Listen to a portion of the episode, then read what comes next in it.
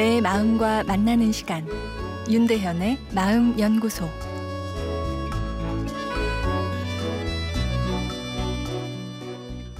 안녕하세요. 수요일 윤대현의 마음 연구소입니다. 오늘은 마음 연구소 홈페이지에 올라온 사연인데요. 현재 대학원생으로 후배와 실습을 나가 있어 소통이 매우 중요한데 후배에게 섭섭함이 있다고 합니다. 그 후배는 미안하다 고맙다란 말을 전혀 할 줄 모르고 선배가 당연히 챙겨주어야 한다고 생각한다고 합니다. 또 일에 있어서도 성의가 없고 또 잘못을 잘 인정하지 않고 변명만 늘여놓거나 말의 꼬투리를 잡고 따진다고 합니다. 아, 그래서 어떻게 해야 할지 난감하다는 내용인데요. 마음이 딱 맞는 사람하고만 일을 할 수 있다면 인생이 참 편할 텐데 선배가 됐든 동기나 후배가 됐든 마음이 잘 안 맞는 사람이 한 명은 꼭 존재하는 것이 우리 인생사 아닌가 싶습니다. 우선 사연 주신 분은 아, 내 대학원 생활은 왜 이렇게 꼬였나라는 부정적인 생각을 하지 마시고 인생이 다 그렇지 하며 한번 웃어주는 여유를 가졌으면 합니다.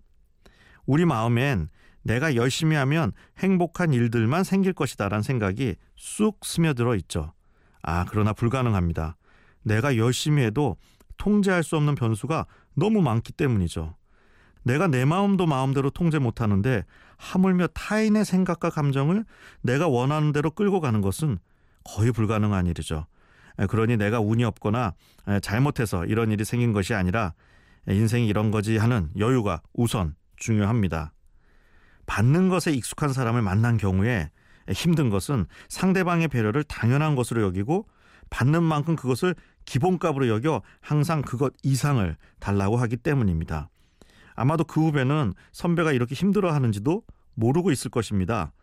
예, 반면에 관계를 중시하는 사람은 내가 이만큼 하면 저쪽도 이만큼 하겠지 하고 배려를 하는데요. 상대방의 마음이 시원치 않으면 내 배려가 부족했나 싶어 더 에너지를 투자하게 되고 아 그러다가 지쳐버리게 됩니다. 잠시 배려의 에너지 펌프를 잠그세요. 그리고 다시 차오르면 조금씩만 퍼주세요. 어, 만약 상대방의 반응이 없다면 기본적인 에너지 이상은 사용하지 마십시오.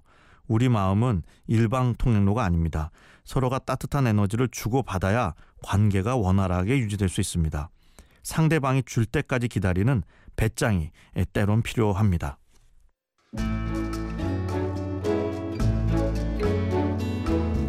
윤대현의 마음연구소 지금까지 정신건강의학과 전문의 윤대현 교수였습니다.